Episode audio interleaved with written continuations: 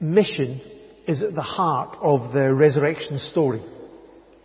As I've been thinking through uh, John's Gospel, we've been thinking about the, the message of the re- resurrection of Jesus and how this was a message that had to be shared. So the woman who visited the empty tomb, they were sent by the angels to tell the disciples the good news. Mary Magdalene, when she met Jesus, she was sent by Jesus to tell the disciples. The two who met Jesus on the road to Emmaus. That night they headed back to Jerusalem to tell the disciples what they discovered.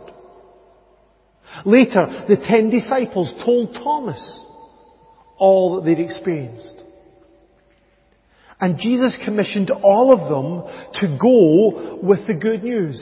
As the Father has sent me, I am sending you. But how are these disciples going to be able to share this good news with others? After all, Peter had denied Jesus. All but John had deserted him. And Thomas and the rest had doubted him. How was this small, weak and fearful community going to impact the world with the message of Jesus?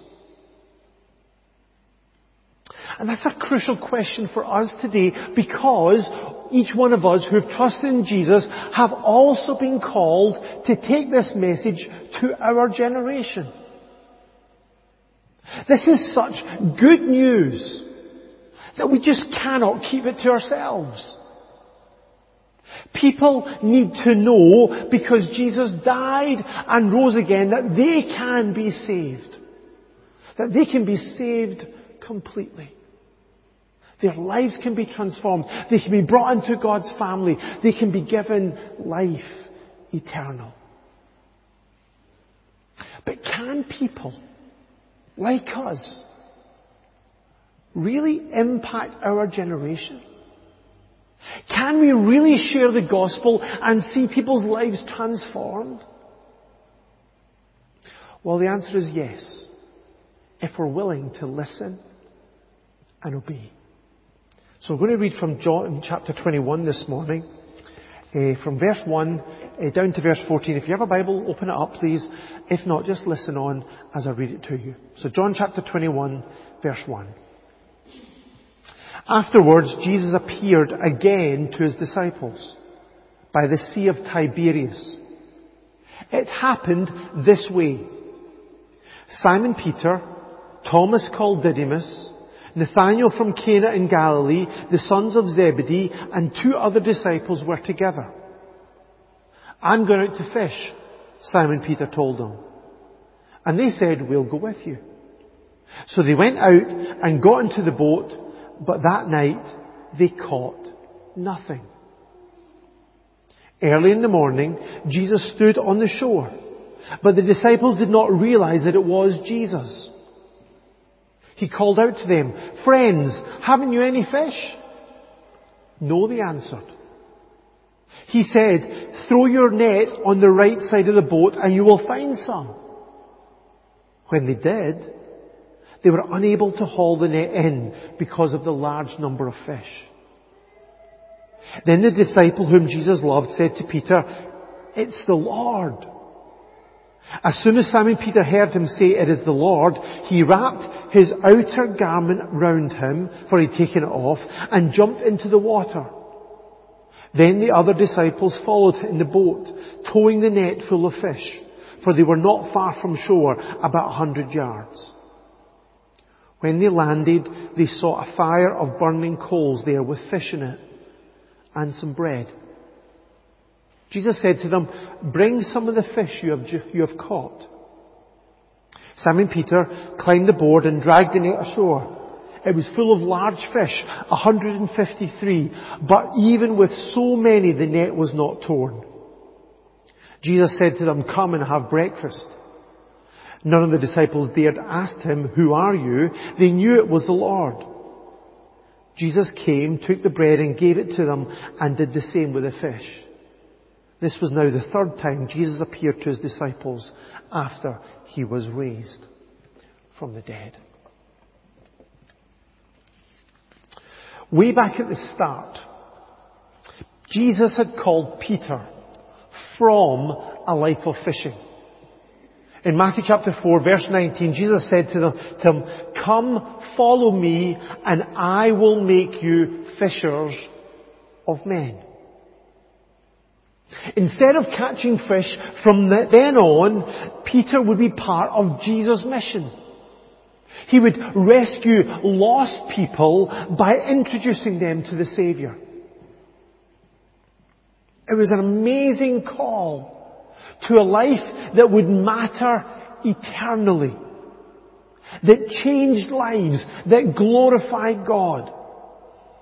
And Peter eagerly responded to it. Matthew 4 tells us that at once they left their nets and followed him. Peter left his old life behind and he committed himself to following Jesus with everything that he had. So if that's the case, why did Peter and the others go back to Galilee and, where they'd come from? And why did Peter say to six of them, I'm going out to fish? Well, at least in part, this was actually in obedience to Jesus' command. When Jesus met the women as they were coming from the empty tomb on that Easter Sunday, Jesus said to them, go and tell my brothers to go to Galilee, there they will see me. So Peter and the others were going back to Galilee in obedience to what Jesus had told them with the expectation of seeing Jesus again. But of course that doesn't explain why Jesus and the others went fishing. When they'd left that old life, why would they go fishing again? Well, maybe we should commend Peter for trying to support himself, doing something practical to support himself and to support the others. Maybe he was just doing what the apostle Paul did as he worked as a tent maker on his missionary journeys. He said to the church leaders in Ephesus, you yourselves know that these hands of mine have supplied my own needs and the needs of my companions. So as Paul travelled around, he did his, his, eh, his ordinary everyday job as well as sharing the gospel. It reminds us that there's no sacred secular divide in the Christian life. If we're living for Jesus, then working to provide for ourselves or our families, to provide for our needs, is just as honourable as ministering for Jesus. Our regular jobs are things we do for Him. The apostle Paul told the slaves in Colossae, whatever you do, work at it with all your heart as working for the Lord, not for men. So you can fish for Jesus. You can make tents for Jesus. You can work as a teacher for Jesus. You can work in a shop for Jesus. You can work whatever it is for Jesus. However, saying that, I can't help but think that Peter here, in some way, is kind of taking a step back from his calling. Maybe he felt like a failure for denying his Lord. Maybe he felt like he was too weak and he wouldn't be able to take a stand for Jesus. Maybe he felt that he wasn't able to, to have the power to, to serve him in his kingdom. So maybe Peter here was going back to his old job, giving up on Jesus' call, and settling for second best in his life. Wonder if you know what that feels like. Jesus said that I have come that they may have life and have it to the full. Jesus came to give us a life of purpose and meaning and fruitfulness. And if we've trusted in Jesus, then we have received the Holy Spirit to empower us, to enable us to do this.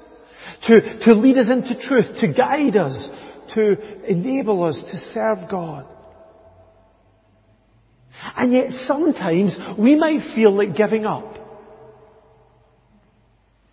Maybe not giving up believing in Jesus, but giving up on the dream of passionately living for Jesus.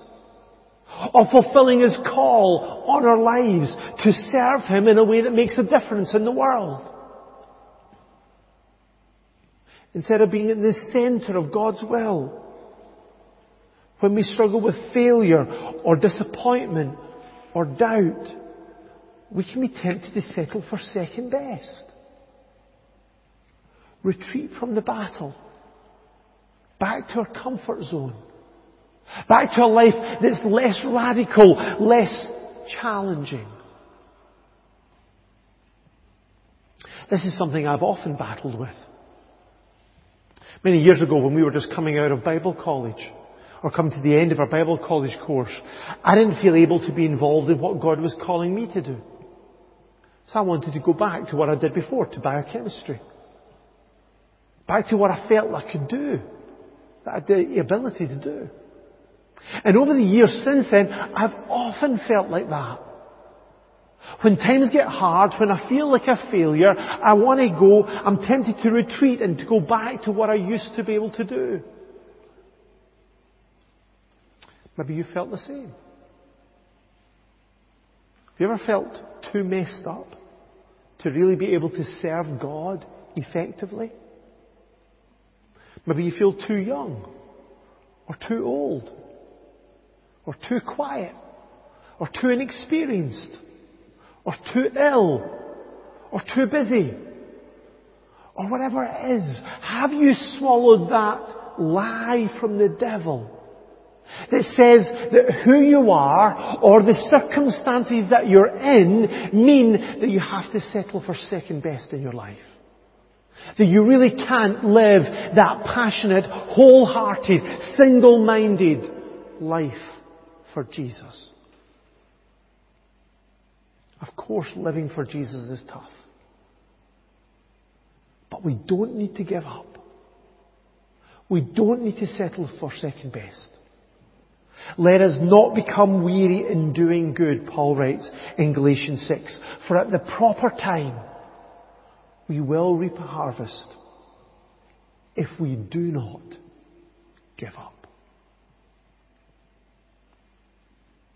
And we can do this because Jesus won't give up on us. Jesus wasn't going to let Peter walk away. Peter, Jesus wasn't going to leave Peter on the reject pile. Yes, Peter had failed, but he wasn't a failure. Jesus broke into that fishing trip that day to tell him that he did not need to settle for second best and to show him how he was going to serve him in his kingdom. Peter and the others didn't have a successful night fishing. We read in verse 3 that that night they caught nothing. Now this was not punishment for Peter's denial. Neither was it punishment because Peter was doing something he shouldn't be doing in going fishing that night. This was not a sign of God's anger with him. Instead, actually, this was an act of God's grace. This was an expression of God's love for Peter. Because through this, Jesus was going to teach Peter a crucial lesson. Through this emptiness, Jesus wanted to help him to step into his fullness. I think often we think that emptiness and loss are a sign of failure or God's displeasure in our life. But rather, we need to realize that in everything, God is working for our good. He is always for us. He is always seeking to help us to grow closer to Him, to grow in a relationship with Him, and to become more like Him. So don't look on emptiness or frustration or difficulties in your life as a sign that you must have done something wrong. Or that somehow God has left you. Or doesn't love you anymore. It's often in those difficult places, often in those places of emptiness, that we grow in our understanding of how we can live in the fullness that Christ has for us. But of course, at the time, that night, for Peter and the others, this must have been frustrating. To have worked hard all night and caught nothing. Especially for Peter and the sons of Zebedee, because they were experienced fishermen. They were experts on the Sea of Galilee. But they caught nothing. And then to make matters worse, somebody on the shore shouted to them, Friends, haven't you any fish? Now nobody on board knew who that was. Maybe it was just the distance that they were from him. Maybe it was because it was still dark. Maybe Jesus had actually hid his identity from them, like we've seen before in, the, in these last few cha- last chapter that we've been looking at.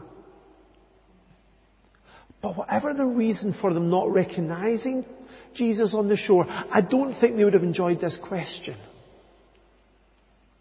They wouldn't really want to publicize their failure to catch anything. But it was then that the, the man on the shore shouted back a really unusual order. Look at verse 6.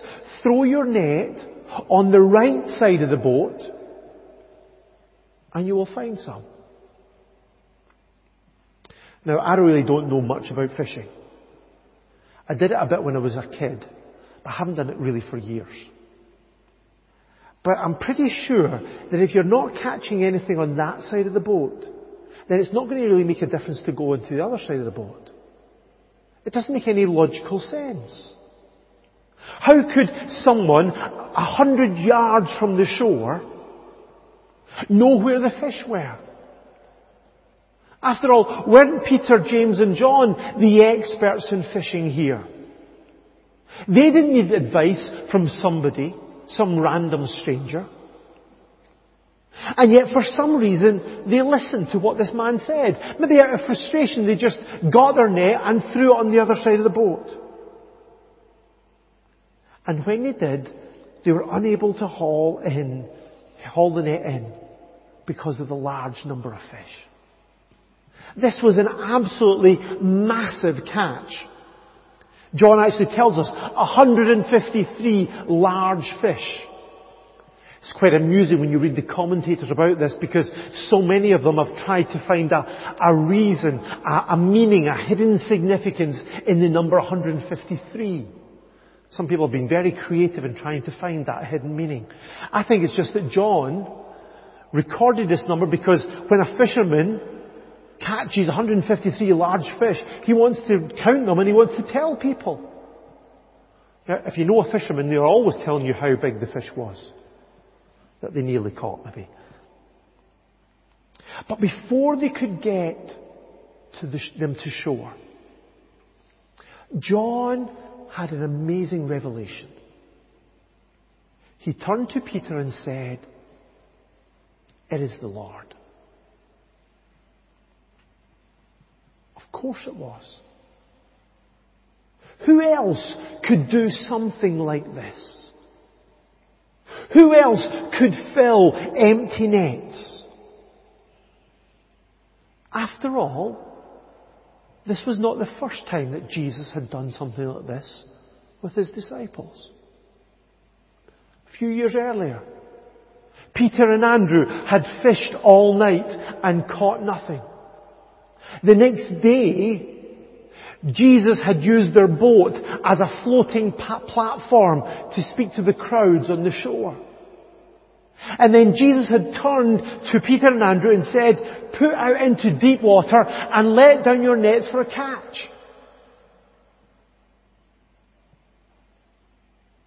Now it was, it was the wrong time of day to fish. And they just cleaned their nets. So they didn't really want to do this.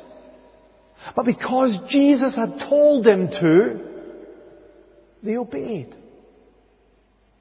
And when they did, they caught so many fish that their boat nearly sank. So no wonder John recognized who it was on the shore. Jesus was doing here in John chapter 21 what he had done before, recorded in Luke chapter 5. And he was doing this so they could recognize him. But also so they could remember what he had told them, what he had taught them. These miracles were important lessons about the key to effectiveness in their lives. On their own, depending on their own abilities and their own strengths, they experienced emptiness and frustration. But when they listened to Jesus and obeyed Him, their nets were filled beyond their wildest dreams. And this was how they would be effective in their ministry. If they tried to serve God depending on their own strength, their own ideas, their own abilities, then they would always experience emptiness and frustration. But if they instead listened and sought to obey Jesus in everything that they did, then they would ultimately experience effectiveness and fruitfulness. And this is what Jesus had taught them in the upper room. Just before he went to the cross, Jesus said, If a man remains in me, and I in him, he will bear much fruit. Apart from me, you can do nothing. Without Jesus, we'll accomplish nothing of lasting value. Relying on our own resources, our own dedication, our own hard work, we'll produce no fruit for God. On our own, we don't have the power to follow God's commands, to serve Him, or to impact this world. On our own, we can't change ourselves, never mind anybody else. But if we want to be fruitful in our lives, if we want to increasingly become like Jesus, if we want to increasingly live out His purpose and His plans for our lives, if we want to be in, involved in His mission of bringing people to Himself, if we want to honour God with our lives, then we need to remain in Him. Fruitfulness in our lives is not dependent on our background, our intelligence, our e- education, our experience. It's simply a matter of remaining in Christ and Christ remaining in us. And this lesson was so important so vitally crucial for Peter and the other disciples to learn that Jesus taught them it twice. He taught them this at the start of their time together and here at the end of their time together. Of course, Jesus didn't need to do this. He didn't need to teach them this lesson all over again. Peter and the others should have listened the first time. But out of love, Jesus reinforced this lesson because love is patient. And that is so encouraging for us. Because often we don't fully grasp God's truth the first time that we hear it. Or the second time, or the third time, or the fourth time. We need to hear God's truth again and again and again to let it sink into our hearts. That's why Paul told Timothy, preach the word. In season and out of season. Correct, rebuke and encourage with great patience and careful instruction.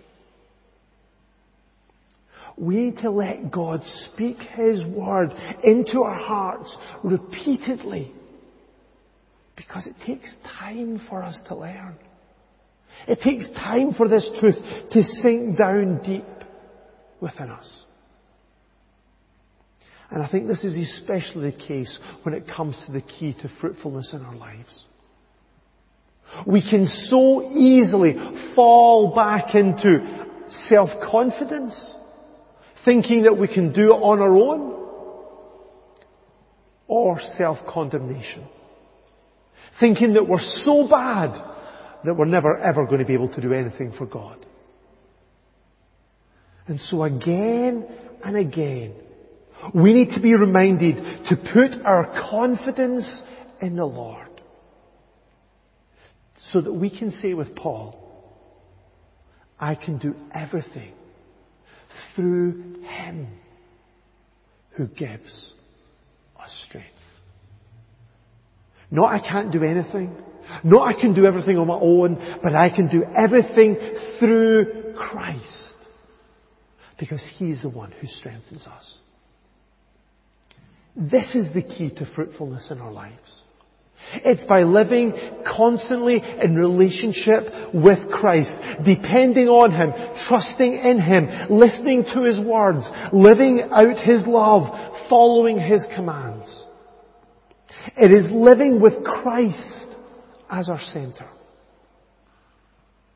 And this is what Jesus invited Peter and the rest of the disciples here to experience.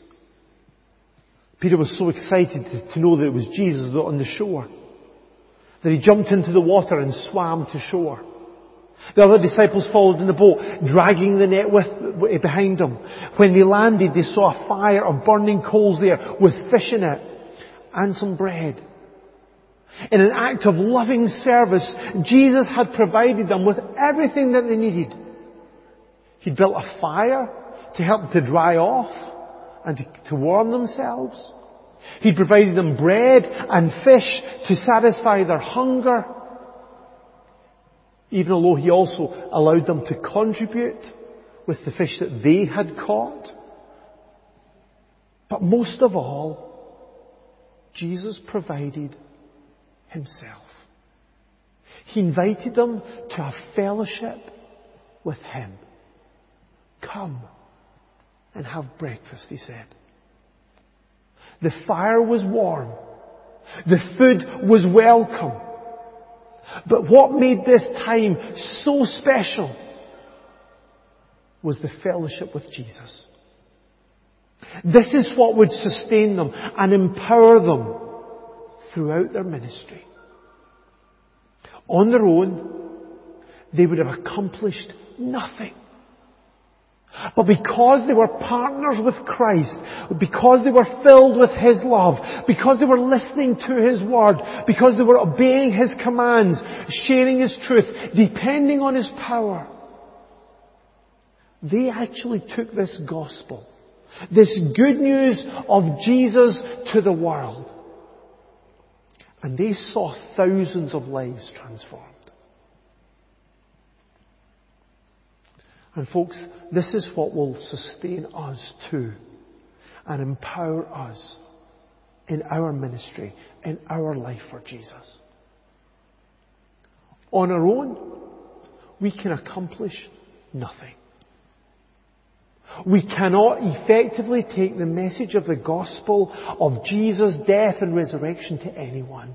We can't see lives transformed. We cannot live out the life that Jesus called us to on our own. But if we are willing to partner with Christ, if we're willing to spend time with Him, if we're willing to remain in His love, listen to His word, obey His commands, share His truth, depend on His power, then we can take this gospel to our generation. And God will use you and I to bring men and women and young people into a saving knowledge of Christ to His honour and for His glory. So is that what we're willing to do? Are we willing to remain in Christ and let Christ remain in us so that we will be able to bear fruit for Him?